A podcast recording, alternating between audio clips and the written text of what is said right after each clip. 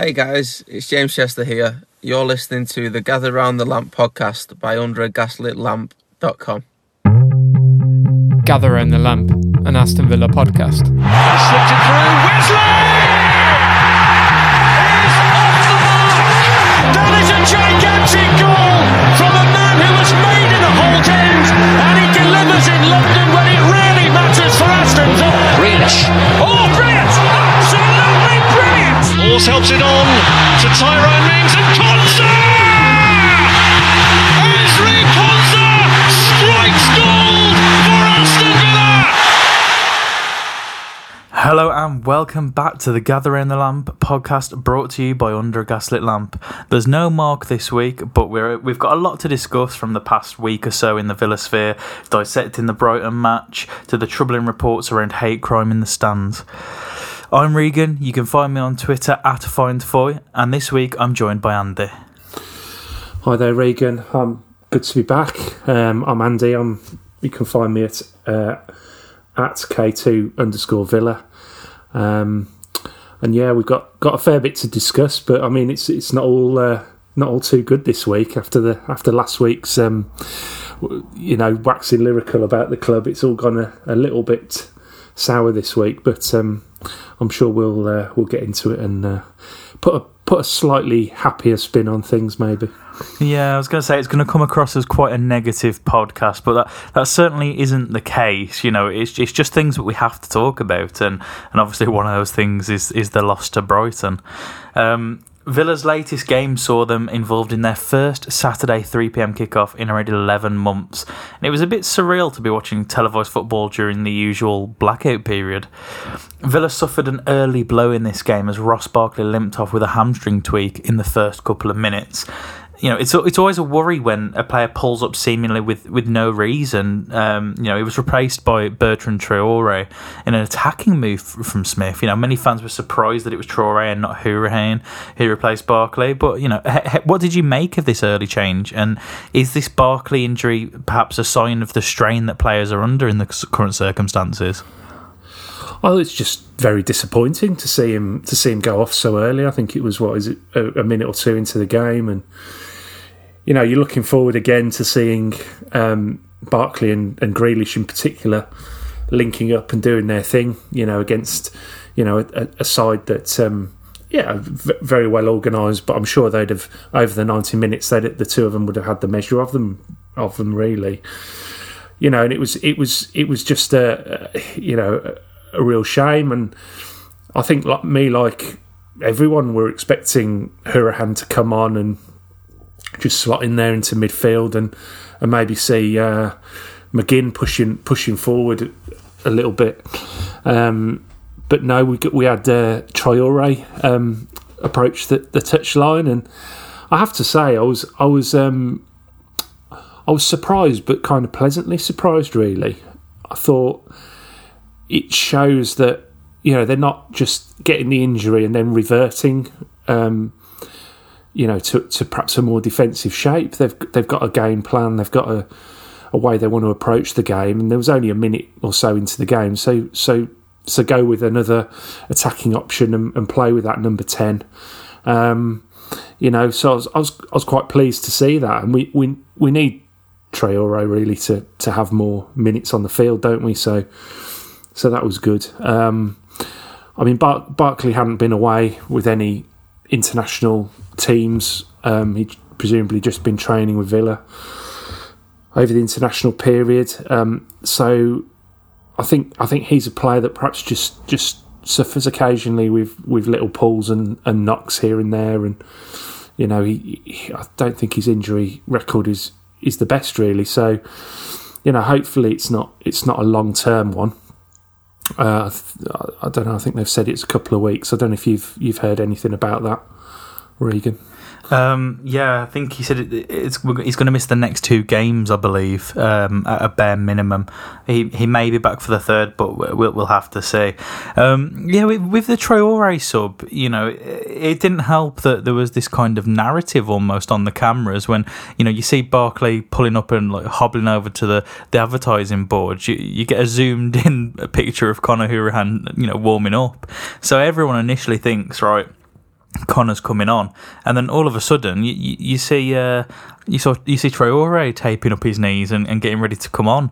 But uh, you know I was pleasantly surprised with, with that move. It, it, it's uh, you know a lot of people have complained with how predictable Smith can be with his substitutions. You know especially last year it was very much 70th minute, Trez is going to replace El Ghazi or vice versa. And, you know, it, it, the fact that it shocked fans would mean that it, it shocked Potter and, and, and Brighton as well. Um, so yeah, I think you know it was important to get Troy some some more minutes, and I thought he looked you know he he looked good while he was on the pitch.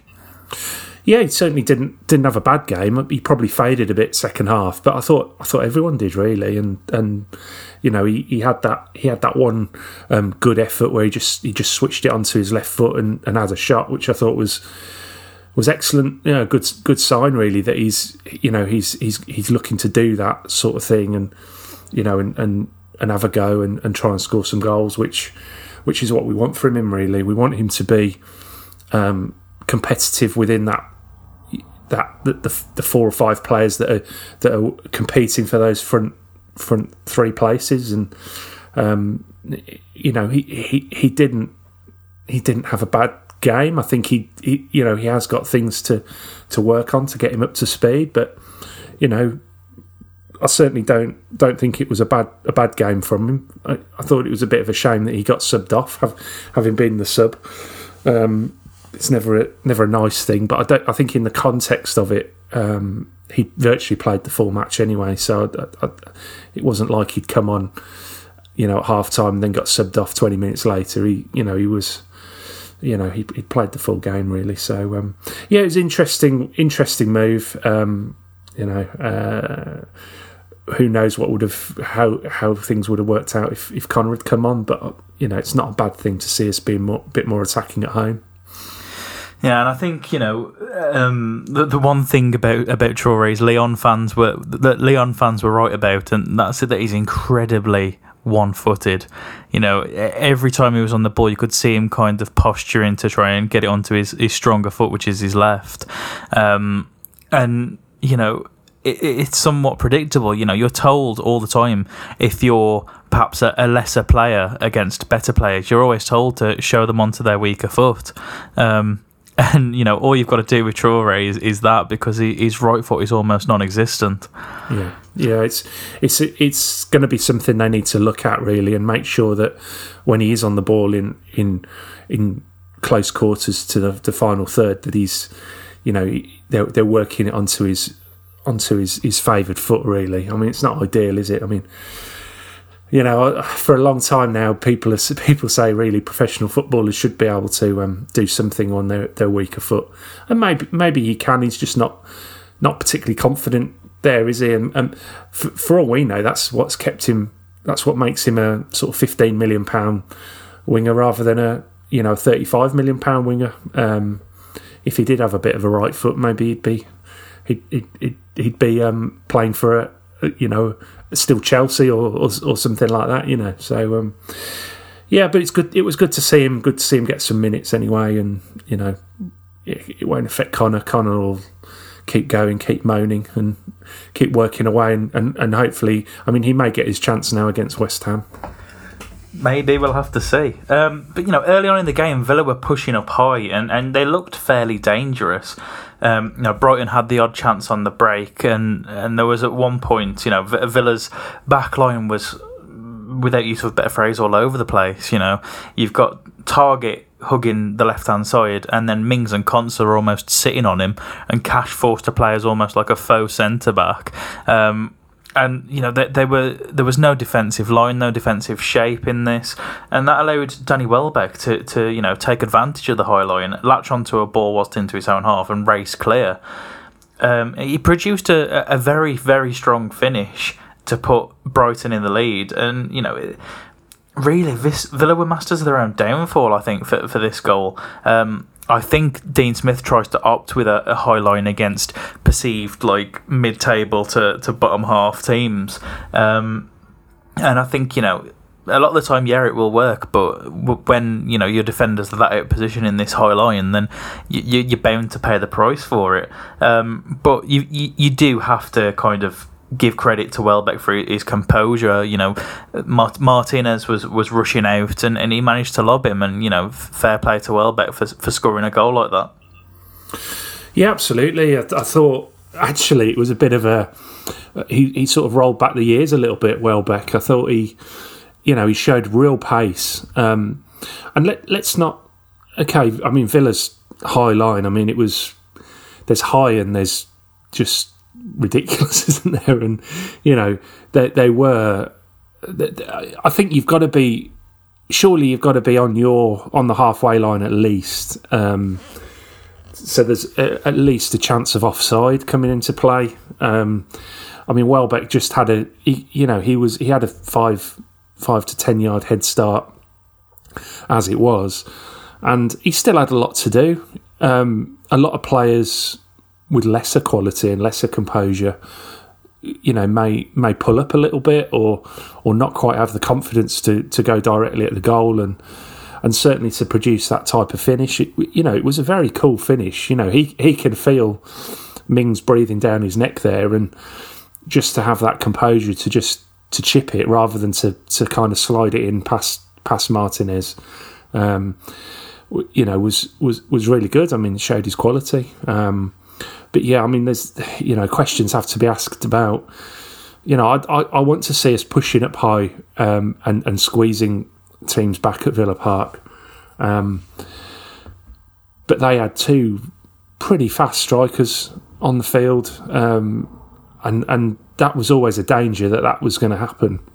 You know, when you've got you've got all our back four, you know, sort of ten yards inside their their half. You know, it's you only need one ball, don't you? One ball out, and you and you you've got turned around, and it's a goal scoring opportunity. So, yeah, very bit bit concerning that really. Um, in a in a way, it's it's good to see, and in a, in another way, it's a bit it's a bit naive, and you know, sort of goes against the, the you know what the work they did um, after lockdown to to really shore up that defence um, and to make it a, a lot tighter. I, thought it was a bit.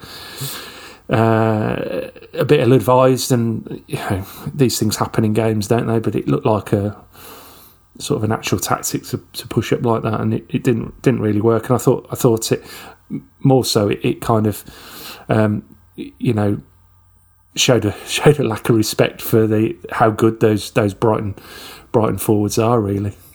Yeah, it, it is an issue that needs to be addressed. Like like I said, you know, it, it could work against you know perceived lesser teams, West Brom, Fulham. You know, I, I expect us to opt with similar tactics against them, but you know. I think Brighton are underestimated quite a lot, um, and especially perhaps this season because of their, their poor start. But um, yeah, it was it was uh, it was gut wrenching to see us concede a goal like that. Really, even though Welbeck did, as I, as I've already said, incredibly well with the finish.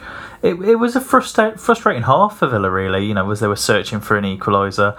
Watkins, Mings, Traore all went close, um, but it was Trezeguet who had the biggest opportunity. Uh, you know, arriving at the back post as as night follows day.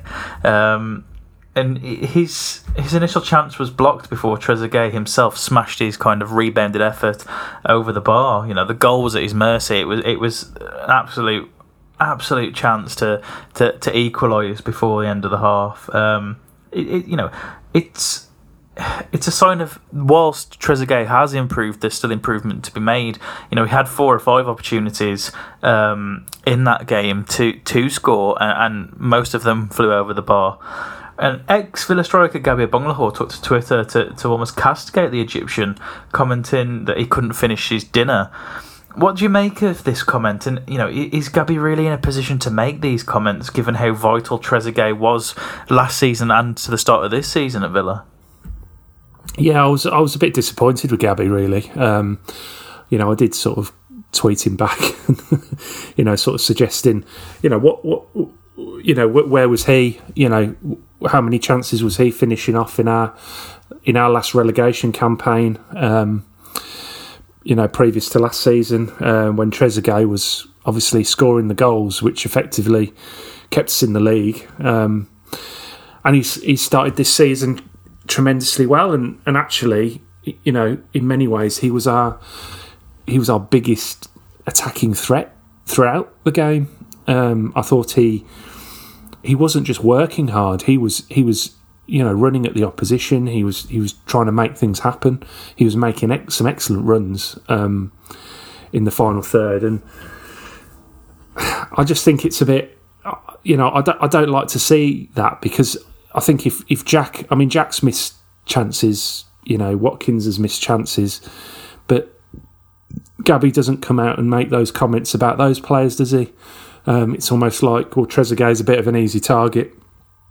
You know, he's he, you know we can have a little go at him and a little laugh at him, and I I, I just thought it was a bit, you know, but but I, I suppose you'd expect that off off someone like uh, Gabby really because he's you know his whole media persona and profile is is around you know making outlandish comments and, and getting clicks and getting getting likes and, and, and stirring people up, um, which is why he's at Talk Sport. So I suppose I suppose that's um, to, that's kind of to be expected. I just thought it was a bit disappointing, really, and it kind of I mean it just goes to show really that he perhaps doesn't have an appreciation of of of what the players are, are actually doing, other than other than perhaps Jack Grealish. Um, who he talks up all the time, continuously. Um, yeah, quite rightly, but you know there there are there are the cogs in the in the Villa wheel now, um, and Trezeguet is certainly one of them. Um, yeah, I mean, the first chance, that chance, the chance, you know, the big chance he missed was was a was a, was gilt edge. You know, he's he's just got to put that in, you know, in the other side of the post, and it was. Um, you know, I thought it was in. I think everyone thought it was in. Um, and maybe it's a sign that you, you, know he's he's obviously improved massively, um, particularly during this calendar year. Um, settled really well into the Premier League, and, and we expect higher standards of him now. Perhaps uh, he's perhaps he's a bit of a victim of his own success in that respect, but yeah, do, yeah, I'm not um, wasn't too keen on, on, on, on Gabby's comments. What what did you think of it? I just thought it was it was inflammatory, you know, like and and as you said, that's the life of a, a, a talksport pundit nowadays. Um, but I, I don't think there was any need for it, you know. I um I tweeted, uh, well retweeted it saying it was almost like the the the pot calling the kettle black kind of thing, you know. He he's missed some sitters in his time. Yes, whilst he is our Premier League leading goal scorer, you know, the, the people were sharing a news article saying, um, I think I can't remember who who the game was against. It was either Chelsea or Spurs or or something like that. But there was one game where he had eight touches and two of those were kickoffs. Yeah, uh, yeah in a game. It, yeah. So yeah, it, I mean, it, but but this is the thing with Gabby. He he dines out on the on the fact that he's Villa's pre- leading Premier League goal scorer. But people forget, you know, you forget that that was over a number of years, you know, he, he, and he hasn't got a huge total. It's not like he's got 150 goals. Um, and yeah, I mean, he was a, he was a good servant to Villa, but in the in the grand scheme of things, he, I think recently, um, and for younger fans, maybe he's a bit he's a bit of an icon because he's a Brummy lad. Um, obviously, you know, he says he's a he's a Villa fan, which I'm sure he is and he scored he scored goals, and he was a bit of a a bit of a a Holte End hero in a in a good time for Villa when when Martin O'Neill was there, um, being a local boy and, and so on. But really, I mean, a lot of his career was was was tinged with disappointment, you know, and not scoring enough goals and not quite being the the talisman that that we needed him to be at times, and also having a having a bit of a dodgy time off the pitch as well. And I I just think he's got to look at himself. It's I mean he's he's entitled to his opinion. You know, like like we all are. You know, I haven't got any Premier League goals. You know, um, but but he's he's he's also um, got to got to think about what he's saying a little bit really. And he let this he let Villa down badly in the last year or so of of um, of us being in the Premier League and never really recovered, never really did, did anything then in the Championship either. So he's got to he's got to you know sort of pipe down a little bit with that, that level of criticism um, about a player who's who's for me is on the up and up. He's I think he gets he gets better every week for me, and he's missed a couple of chances which have which have cost us.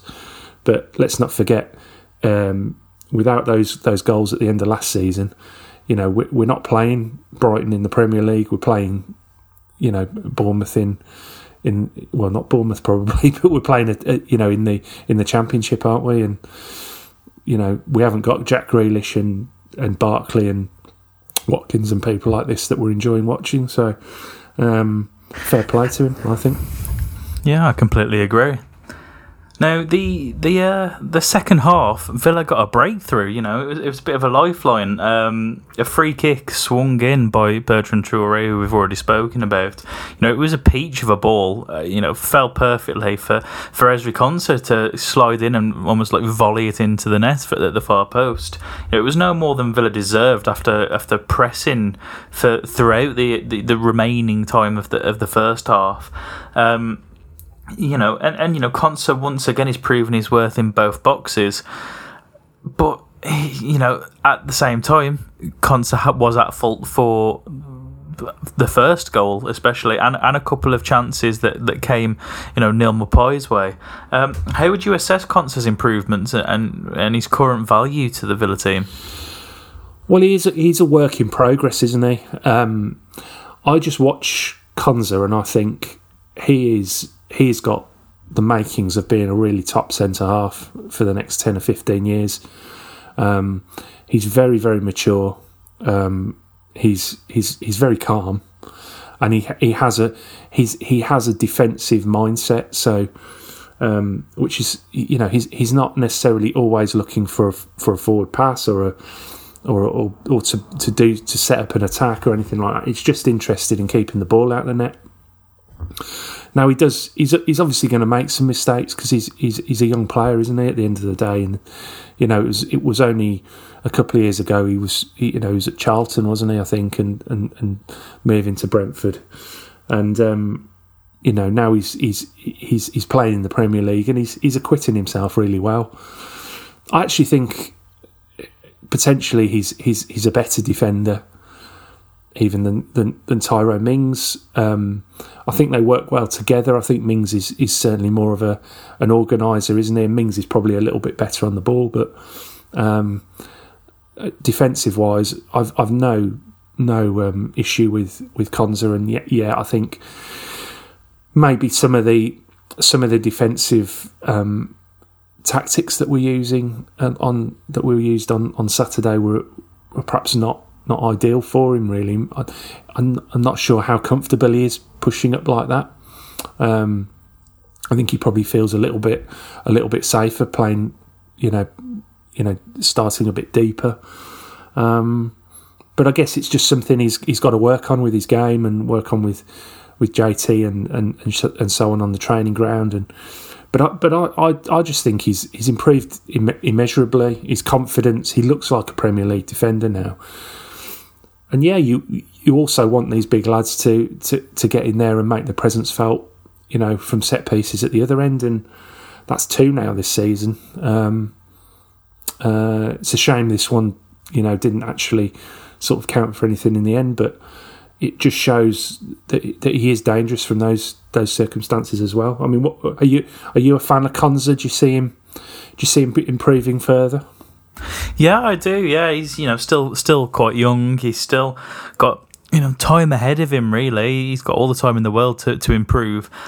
There's a player that I do feel a little bit sorry for, though, and, and that's Kortney Hause. You know, I've mentioned this before on the podcast countless times, and statistically, in the air, he's one of the standout defenders in Europe, you know, in terms of aerial duels and aerial clearances.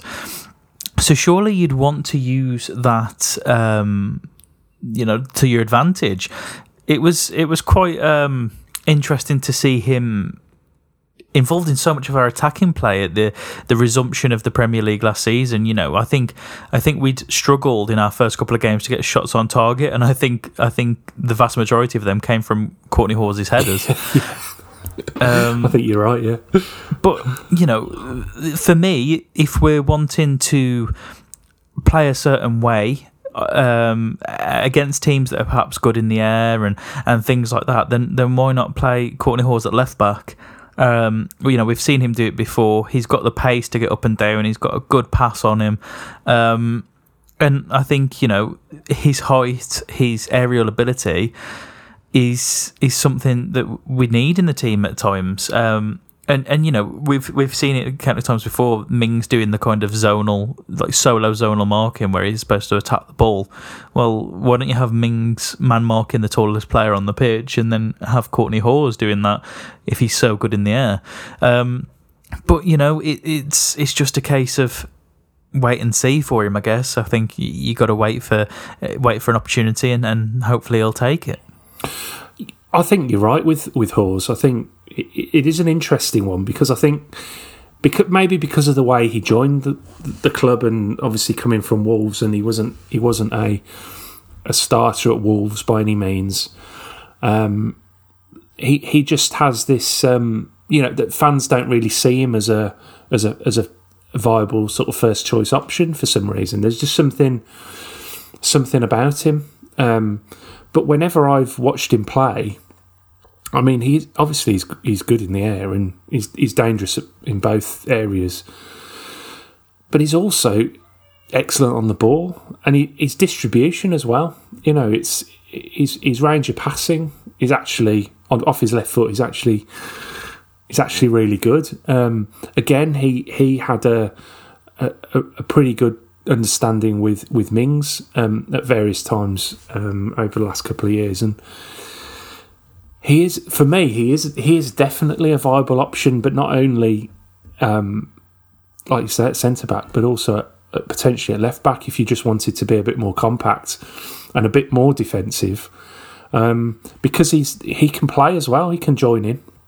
He can probably uh, you know get up and down just like Targett can really. Um, you know his de- deliveries you know might not be as good, but I mean he can still he can still do that job down the left hand side. So he can effectively play in in three of the comfortably in three of the, the back four positions because he's you know he's played a lot on the right hand side of the defence as well. So um, I, I, I tend to agree. I think he's he's a, he's a really sort of interesting one, um, and it'd be interesting to see if um, if Mings did miss miss some games, um, suspension or injury, how how Kortney Hause would do really coming in because um, he'd undoubtedly replace him uh, on the left side. Um, and it, it'd be just really interesting. I wonder if he just lacks that little bit of um, that little bit of leadership and and and, and organisational skills that Mings has. I mean, clearly Mings you know, is is is vital to to, to the organisation and that defence. Um, you know, but but yeah, I'm I'm I'm a fan of him, and I think I think absolutely. What you know, you've got you you've got a, a massive point in terms of the, the set pieces and the and the the aerial prowess in the team. I think you know you, someone like Hause is is potentially invaluable. Yeah, I completely agree. You know, uh, he's. It's it's just one of those things, isn't it? You know, like Mings and Konsa are almost undroppable at the moment. I feel a bit of for Engels as well because he's he's just not getting a look in at all. But when you know we can keep clean sheets against the likes of Arsenal and and so forth, then of course they're undroppable. But I think then you know you suffer a bit with the kind of undroppable mentality, thinking oh, I can make a mistake and I'm not going to lose my spot in the team. So it, it's balancing the two really. Um, but back back to the Brighton game, you know, d- despite the lifeline that Konsa Konsa gave Villa. Villa struggled to increase their foothold in the match, and and and you know. The, the onslaught towards the Brighton goal that we were expecting never really materialised.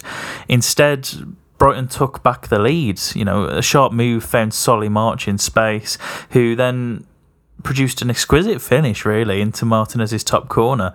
You know, we, we've seen some pretty outstanding goals go against Villa this season.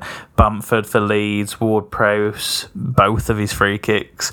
Um, you know, it's difficult to blame the goalkeepers uh, and and sometimes even the defenders when attackers produce moments of magic. But you know, some of these goals are preventable, how how do we prevent these goals and situations moving forward? Well, I suppose from some point it's it's very hard, isn't it? It's it's kind of if if a player. I mean, I think back to the Bamford, the the the, the two, uh, the second two Bamford goals against Leeds, and and you sort of think, well, what do you do about that? You know, he's he's he's actually he's actually produced two of two of the best finishes I've seen in a long time at, at, at Villa Park. You know, they're, they're right up there.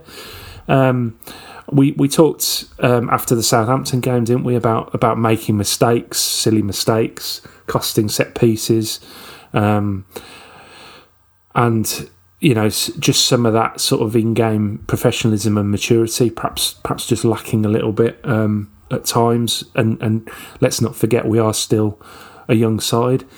I just felt there was something a little bit a, a bit weak about that that second goal great finish, and, and Martinez has no chance with it.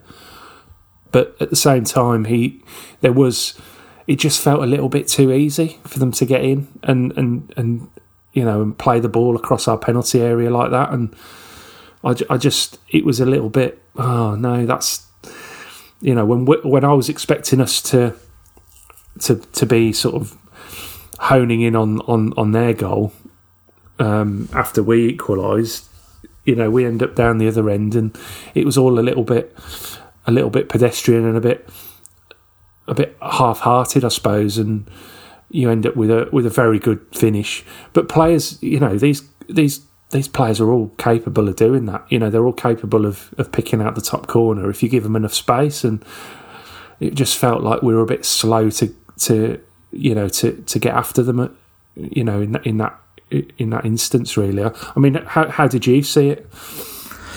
I think it is something to do with the, the pressing. You know, that there's so many times where we look like we're just so willing to press, but then there's others where we're kind of just delaying it almost.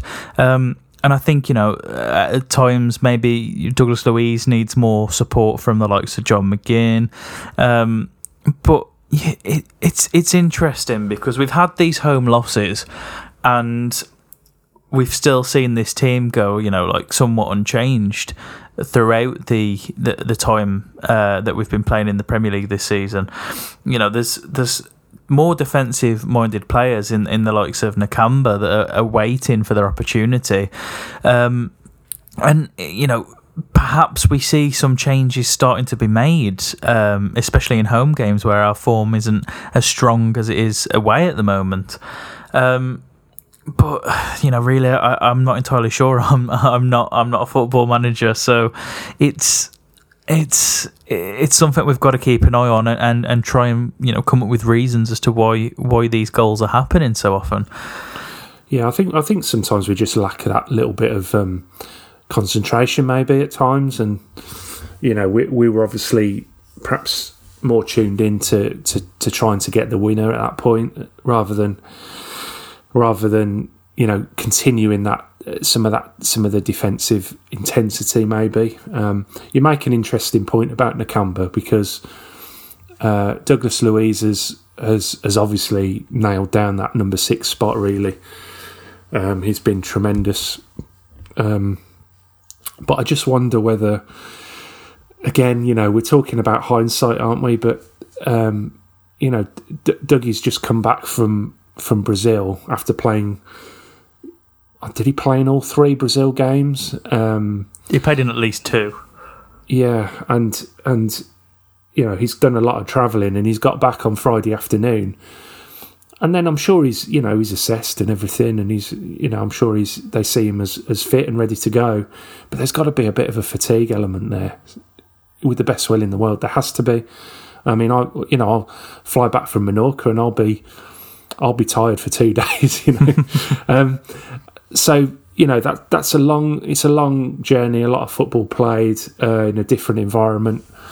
Um, but then I think Nakamba had been away as well, so so it's kind of it's it's it's you know it's not an easy balance, is it? To when you've got players flying all around the world in difficult conditions at the moment as well. Traveling's not as easy as it as it was as it was before, so um, it's a hard thing to, to, to judge and maybe they just felt you know he he's got enough to, to, to kind of get through it really. And but whether he'd have whether you under normal circumstances you just put Nakamba next to him and, and see and, and just take a bit of that workload off him really and let him let him um, focus a bit more on on on making the play which he's he's also excellent at. But um, and maybe then that gives us a little bit more intensity around our, the edge of our own penalty area. Um, but yeah, I mean, um, there's a few players who you sort of start to think, you know, have they got more of a role to play than, than perhaps we thought? And maybe Nakamba and Kortney Hause and people like that are, are, are, not too far away from, from being involved, really.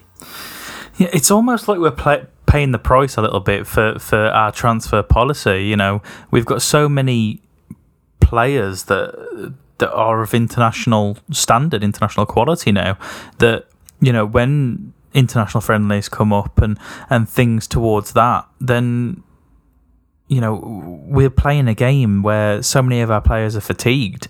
You know, Jack Grealish looked jaded by the end of that match. McGinn looked jaded by the end of that match. Um, you know, Trezeguet played for Egypt, and to be fair, after, uh, since he's kind of hit the hit his stride of, of, of like full fitness in the Prem, I don't think I've ever seen him look overly too tired.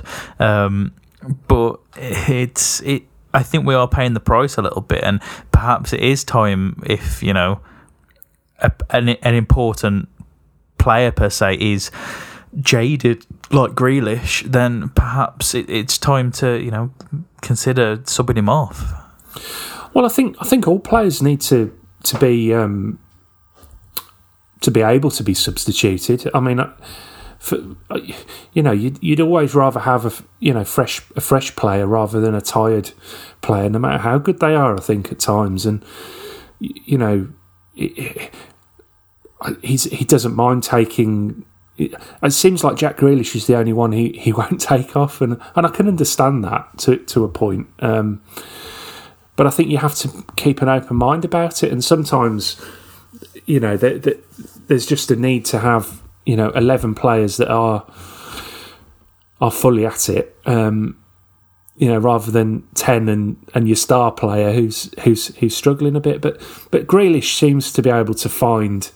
He he often looks knackered, but he, he tends to be able to find those little pockets of energy, doesn't he, to to just make that last lung bursting run run at the at the defence, uh, or or just try and open open them up, and and so much of what I mean, he's a very physical player. He's a, I mean, he's a hell of an athlete. Um, but so much of what he does is is is in his head as well, and you know, obviously very intelligent, and he just needs a little opening at times, doesn't he? And he's always worth having him on the field for for that reason, and that's why you even. I mean, this is where you know Paul Gascoigne. The, the comparisons come because if you've got someone like that on the field, they might not do anything for, for 90 minutes, and then you've just then you they produce a moment of magic that, that wins you a game, and so sometimes that it's worth having those people around, and maybe that's why Smith's a bit reluctant to to take him off at times. But we need to be, I think we do need to be rotating more, um, just a little bit, and and I think the injuries will come, and, and that will happen naturally, to be honest, but.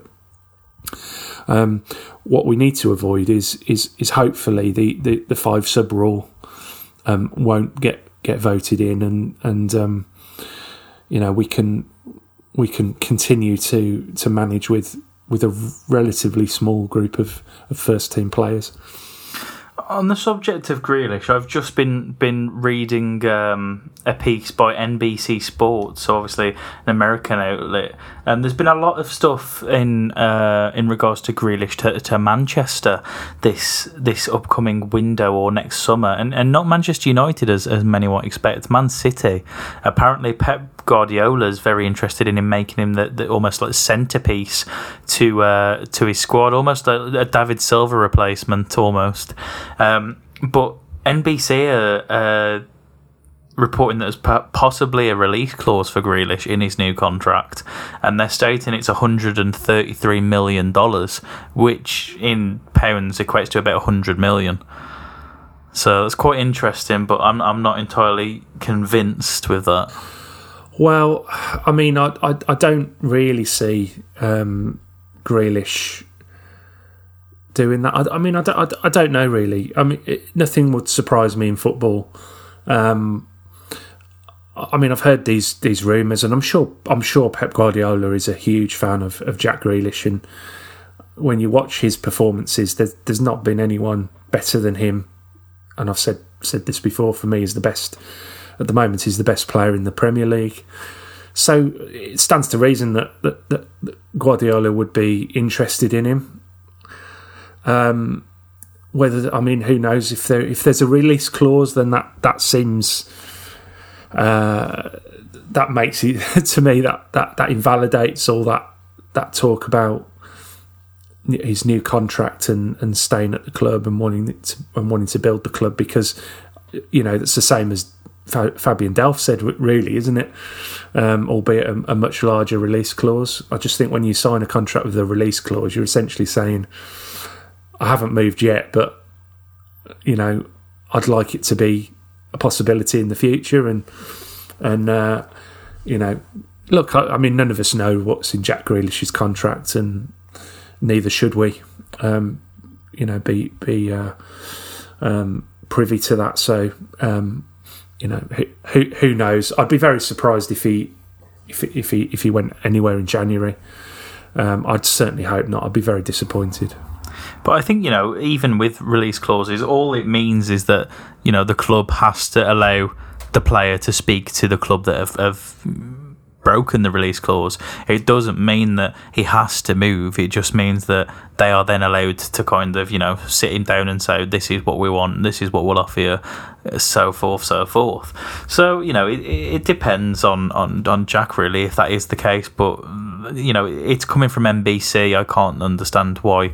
Um, you know, you know, American journalists would have more information than perhaps you know like Greg Evans or or Ashley Preece. So, you know, it's perhaps just just a bit of a a clickbait kind of kind of thing. But I thought it was it was interesting enough to raise. Um, but let's get back to the. Uh, the, the Brighton game. Villa pressed forward looking to salvage something from the game, but were largely kept at arm's length by Brighton. You know, the, I, I, I was speaking in our in our little group chat during the game, and I was saying how many how many defenders do they want to bring onto the pitch? They replaced Lallana with Veltman, who was naturally a centre back who was playing in midfield, um, and then I think they took off Maupay and bought on Dan Burn, who was another centre back. So you know, towards the end of the game, it was like they had two full backs and about four or five centre backs. Um, made it very hard for us to break them down. Um, but you know, towards the end of the game, um, Michael Oliver gave what looked like a nailed-on penalty in injury time for uh, Solly March's uh, foul on on Trezeguet. You know, it was a reasonably lengthy VAR check that followed, uh, and Oliver himself checked the pitch side monitor and, and reversed his decision. Um, the, there are suggestions that that March has, has, has won the ball before making contact with Trezeguet, but it's the follow through. You know, the Villa players have said that they could hear the follow through, and despite winning the ball, you know, you, you see players uh, elsewhere on the pitch that concede free kicks and, and stuff that have gone in for a challenge, won the ball, but it's the follow through that is the nasty part of the challenge. So, you know, I can I can completely understand why why Villa fans, players, management were, were bemused at the decision. Um, but at the same time, I can I can kind of see why why Oliver changed his mind.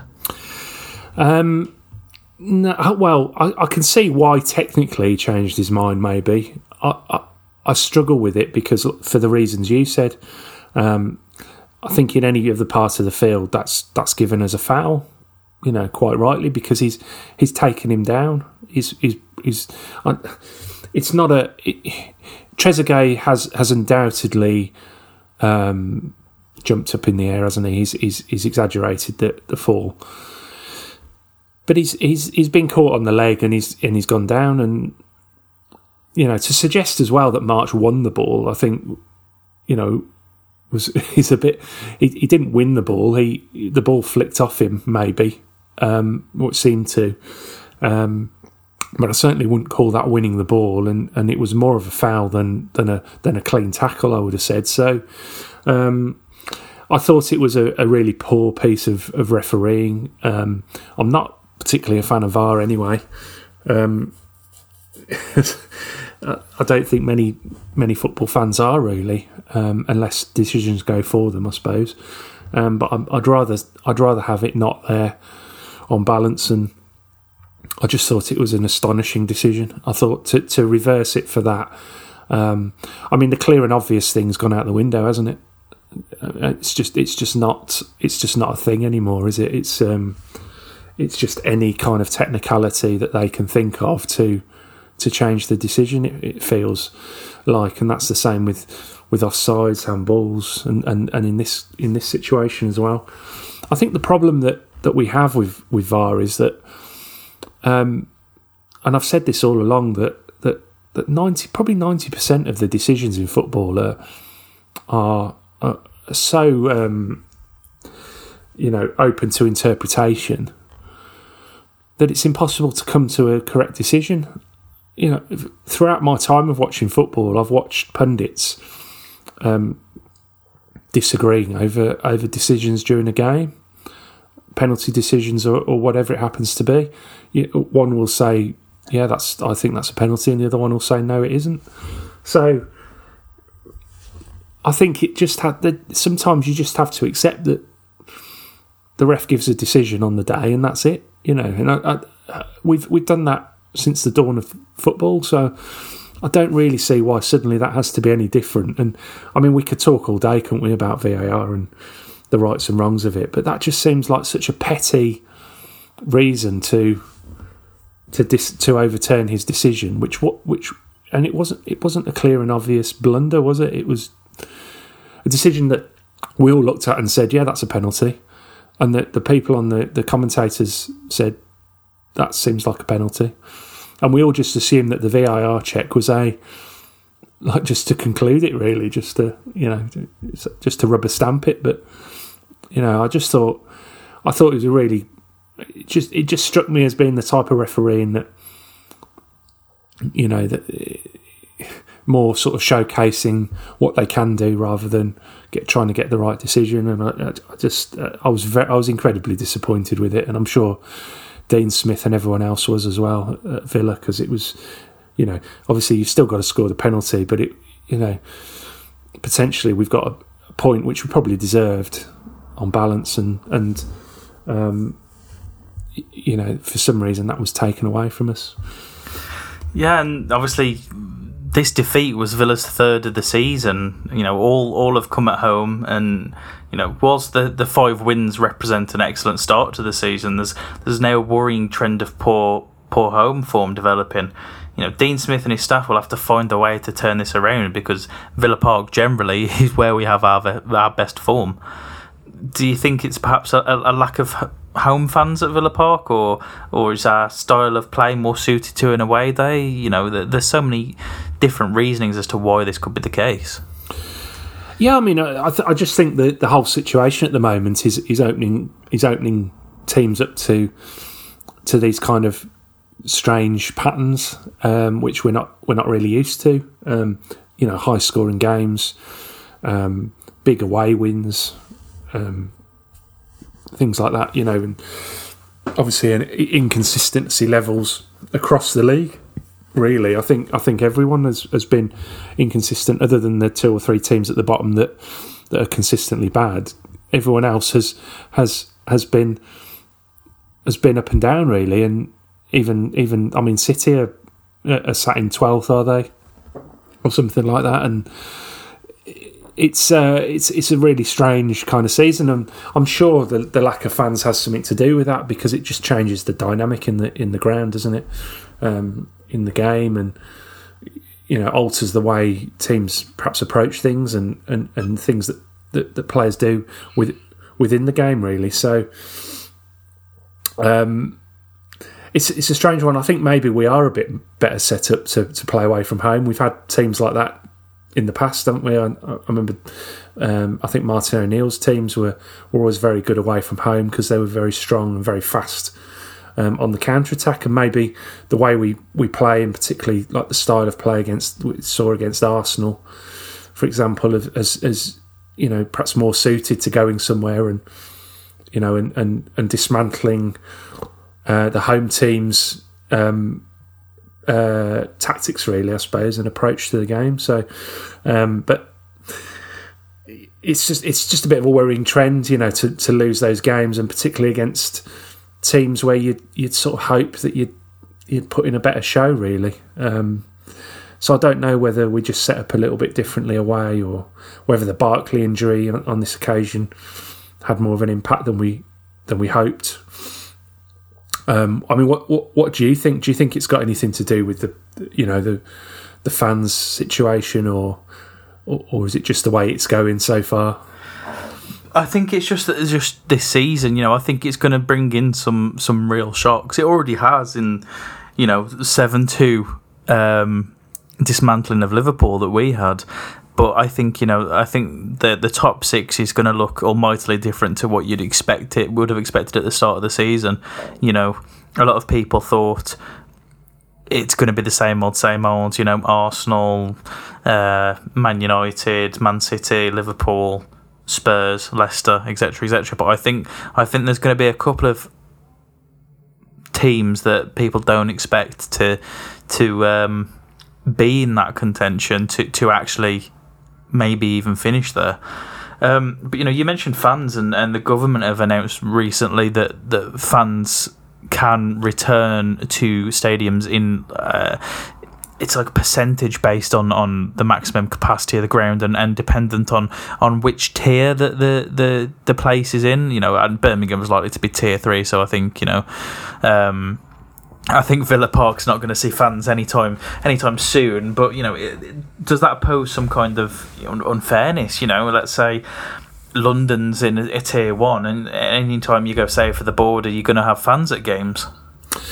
Yeah, I, th- I think that will that will cause a bit of an issue. I think it, I think it initially, um, I don't think it will. I think I think most people are pretty resigned to the fact that probably until maybe the end of February, early March, or, or dependent largely on, on the on the vaccine situation. I think that um, that that fans won't be in grounds in any great numbers, um, and how much of an effect having say two or four thousand fans at Villa Park would have realistically, I, I, I don't know. I, I mean, I, heard Purslow saying um, previously that having having a like a ten percent um, attendance at Villa Park wouldn't just wouldn't be worth their while putting on because it, it would you know you've got to you've got to obviously you know open the stadium and pay pay for for for services and and various things to to operate. So um it's it's a step forward though isn't it in terms of in terms of that idea that this isn't hopefully going to be forever, and that, and that they are looking seriously at, at allowing, you know, supporters back, and you know, even more so, I think for the smaller teams. I mean, for example, at Walsall, you know, if if they could have, if they were saying tier two and they could have two thousand fans, that'd be pretty close to their regular gate anyway for for you know for some games. So. Um, I, ju- I just think it's more to benefit the, the, the, the League One, League Two, the non-league clubs, so they can start getting some some gate money back in really, and um, the the Premier League can manage as it is, and and, and you know clubs that are in a tier one situation. Um, I think they suggested maybe Brighton and Southampton. Um, you know they can they can do a bit of the groundwork in in, in testing it all out and and and um, informing the process really. Um, but but ultimately, I don't think having two or four thousand fans in, in these big stadiums really makes an awful lot awful lot of difference um, over a few games. I think it'll be fine. Especially so as well when you know you've seen reports coming out saying that fans won't be allowed to, to sing or eat or drink or anything really. Well, you know it's it's going to be like the theatre. You're just going to be sat there clapping. Um, but yeah, I don't, I don't, know if that's true. I think I think they'd be. Uh, but but having said that, if you're sat in a in Villa Park and there's two thousand people in there, you know you're not going to be necessarily singing and shouting anyway because it's it's a less of a you know that kind of crowd mentality is not there, is it? So it's not going to create the same sort of atmosphere anyway. It's just a case of you'd go there to watch the game rather than watching it at home, I suppose. Um, it's not going to be about about the atmosphere. It's it's going to be more about just being there and watching the games. I mean, I don't know about you. I mean, how would would you if you got chance? Would you go if it was a, two or four thousand? If say the next game they said, "Oh, you know, we can have two thousand fans in," would you? And you could, and you got a chance? Would you? Would you go? personally, I wouldn't. I wouldn't want to go until everyone can go. Um, you know, it's uh, it's the community aspect that makes that makes football great, and I think you know it, it's. Whilst there are, you know, there are people so much more deserving than me that that, that can that can can and should go to games. Um, you know, those with you know long season ticket histories and things like that. You know, I'd want them back before me. Um, you know, I I'm I'm I'm a regular attendee at Villa Park, but I don't have a season ticket, so it's for me. I wouldn't want to go until you know everyone can go as well, because I think you know, it's, it, I think it, there's there's just no point. I, I, I, I, I kind of feel like the Premier League may even turn around and just say, you know what, like fans can come in next season if if you know things stay similar or the same. Uh, you know, we'll leave it as it is for this season. Um, but we'll we'll have to wait and see. Um, more away from the pitch kind of talk, a worrying report emerged this week regarding hate crime abuse in and around match days. It suggested that Aston Villa matches had drawn the most reports of any other club, with 13 recorded by the Home Office, whether it be racist, homophobic, or religious in nature. Much of the debate around this has been around the relatively small seeming number of reports, and that this may be mitigated by Villa fans almost being more willing to report this than other supporters. But you know, the, the, these arguments don't really make sense when when Aston Villa are working hard to eliminate all types of discrimination from the club and the stadium. You know, they've joined initiatives such as All In to ensure the club is representative and a safe place for everyone there's clearly been divisive, is- uh, divisive issues politically and in society over recent years, and you know, this, alongside an increased awareness of what is not acceptable, means we're experiencing these these attitudes both at matches and online within within football. You know, football's always kind of mirrored society in some aspects, but that doesn't mean it can't take a stand and, and be a leader in education, and and you know then filter out into normal society. I've had experiences myself where I've heard, you know, especially directed towards the players more so than you know other fans. Um, I've I've heard fans saying things about players' nationalities, players' religions, and you know it, it is unacceptable. And you know when we do return to the stands and, and even on social media I urge you know everyone to report things when they see them and, and don't let people get away with things you know. If it's on Twitter retweet it and and, and show the masses you know. We, we do it. We, we we call stuff out and we're unafraid to you know retweet something that is inflammatory or or or you know bigoted and, and, and we want people to see it because it means that the person's more likely to face some kind of retribution for their actions. Yeah, I, I, I totally echo that. I think it's it's just depressing. I mean, I, I, I was in a I've been in a position where I've I've reported um, one or two things via the Kick It Out app, and I'd, I'd recommend um, everyone download that app because it's really really easy to use when you're at the gra- at the ground as well if you've got signal I suppose. Um, but you can you can you can report things obviously where you are and it's confidential and anon- anonymous or you can make it anonymous. Um, and it's really to to give to give the club and, and various organisations the the opportunity to to start dealing with it and you know in whatever way that is whether that's direct punishment to the perpetrators or whether that's through sort of more intelligent um, sort of educational kind of um, output and, and, and things like that from the club and the and the sport as a whole really. I think you know, clearly there's there's issues in society. You know we, we know this. We know the political environment um, that we're in um, and unfortunately, um, people with low morals, probably relatively low IQs, um, feel emboldened when when when during this type of political uh, culture um, to, to to come out and just say what they want.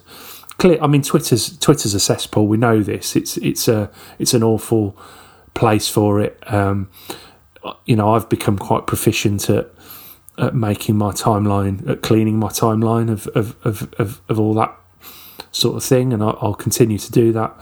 I use the block and the mute button on a regular basis if I need to, and you know that that makes my social media experience um, all the better. But at games, it's just it's just depressing when you hear even something like you know obviously we, you know the the videos went round didn't they of the there was the Ezri Konsa chant and there was the Nakamba which was even worse. I mean the the the Nakamba one was was was was horrific really.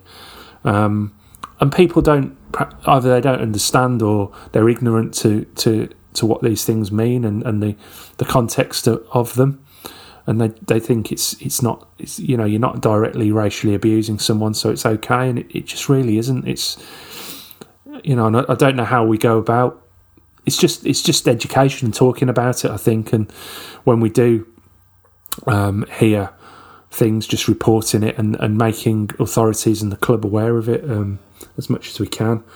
Um, but it's it's it's, it's got to change because I if if you know I'm I'm speaking from a position of being a sort of a middle-aged, you know, white man, you know, um, I'm not one of the protected categories. I can go anywhere and feel feel okay, but I just can't imagine what it must be like to be, um, you, you know, of of a, a different ethnic background, or to be um, gay, or to be even to be a woman at a football match, which you know, but you hear stuff that women on Twitter um, will will say, you know, they, they get this this abuse or they get this this this these derogatory comments, and you just think that's I can't believe that that these these sorts of things go on, and it, it needs it needs rooting out, you know, because it's Villa Park. I want Villa Park to be representative of the city, um, culturally. Um, you know, it's a it's a it's a melting pot of, of, of, everything Birmingham is. It's and it's brilliant, and I want Villa Park to be like that and representative of that, and for everyone to feel safe and and and, and welcome. And I'm sure you I'm sure you feel feel exactly the same as me. I absolutely do, and you know it is it is a good thing that we've got such you know, fan led initiatives like Villains Together, like the Punjabi Villains, like Villa and Proud that are there for, for educational purposes and, and to kind of increase this this growing acceptance amongst football fans. But you know the fact that that we we we topped this list is is an issue, and we need to work together as as a huge community. You know we're we're a worldwide community. There's over you know I'd say there's over seven hundred thousand Villa fans across the world at a bare minimum. Um, and you know we, we need to work to get to get things changed both online and uh, and in the stadium. There's there's no doubt about it that, that Christian Purslow will look at those headlines because the headlines are in uh, you know they're on the BBC they're on Sky Sports. Aston Villa are the, are the worst when it comes to hate crime. You know the CEO and the owners aren't going to want to look at that and read that. I mean that's that's it, it that that's hugely embarrassing um, for the club and they will want to sort that out. You know, they, they, they, they can't have that. And, you know, people say, well, it's, it's only 13 reports. Well, you're still top of the list. You know, it's still 13 too many. And, um, I, I, I, you know, I wouldn't, I mean, in a way, I'd like to see, I'd like to see it actually representative because I don't think 13 is representative of what actually goes on. And I'd like to see more reporting of it and, and the numbers go up before they go down so we know exactly what the problem is. There was a lot of. Um, there was a lot of reports that they couldn't attribute to a specific club, so the number could have been, you know, even higher than that. Um, but luckily, you know, the, I'm pretty sure there's an AGM coming up um, or some kind of fans representative meeting. So I'm sure Purslow will be quizzed about this by the likes of, of, of My Old Man Said and, and other fan groups that are invited to um, these events. Um, but you know, let's let's hope that, that Christian comes out with something that that you know we can all get behind, uh, or that something that the club will will do moving forward. Um, next up for Villa is West Ham United at the London Stadium. Um, you know, we're going to have to wait until Monday at 8 pm to, to see this game. Uh, perhaps it's good for the players, but not so good for the fans. Yeah, absolutely. Yeah, I want to get it done. I want to get it. I was hoping for Tuesday night. but uh, yeah, let's let's end this podcast as we, we do all the time. Short and sweet. Predictions for the game. Okay, um, I'm going to obviously predict a Villa win. I'm going to say 2 1 to Villa. Um, I expect Hourihane to come in, I think. Um, into the midfield just to shore things up a little bit. Um, yeah, and I'm going for 2 1. What, what are you saying, Regan? I think every time I've predicted an away loss, we've won quite heavily. so I'm going to say 1 0 to West Ham in the hopes that that'll turn around and, like, you know, show me up and we'll win 5 0 or something. You're going to have to keep it, if it is, you're going to have to keep it going, aren't you? we, may, we may go unbeaten away all season if I keep predicting us to lose. I'll take that. I'll take that and and that's where we'll end this week's podcast. Uh, if you have enjoyed it, please do leave us a review on whatever platform that you've listened to us on. Um, you know, you can get, leave us a star rating or or whatever you like on Apple Podcasts. Um, if you'd like to leave comments on our social media as well, you know, we're, we're happy to to see things that, you know, people are enjoying the podcasts and whatnot, and we, we always do respond. Um, if you'd like to follow us on social media, you can do so on Twitter at Villa Lamp, on Facebook forward slash Under a Gaslit Lamp, and on Instagram at Under a Gaslit Lamp. And as always, guys, thanks for listening and up the Villa.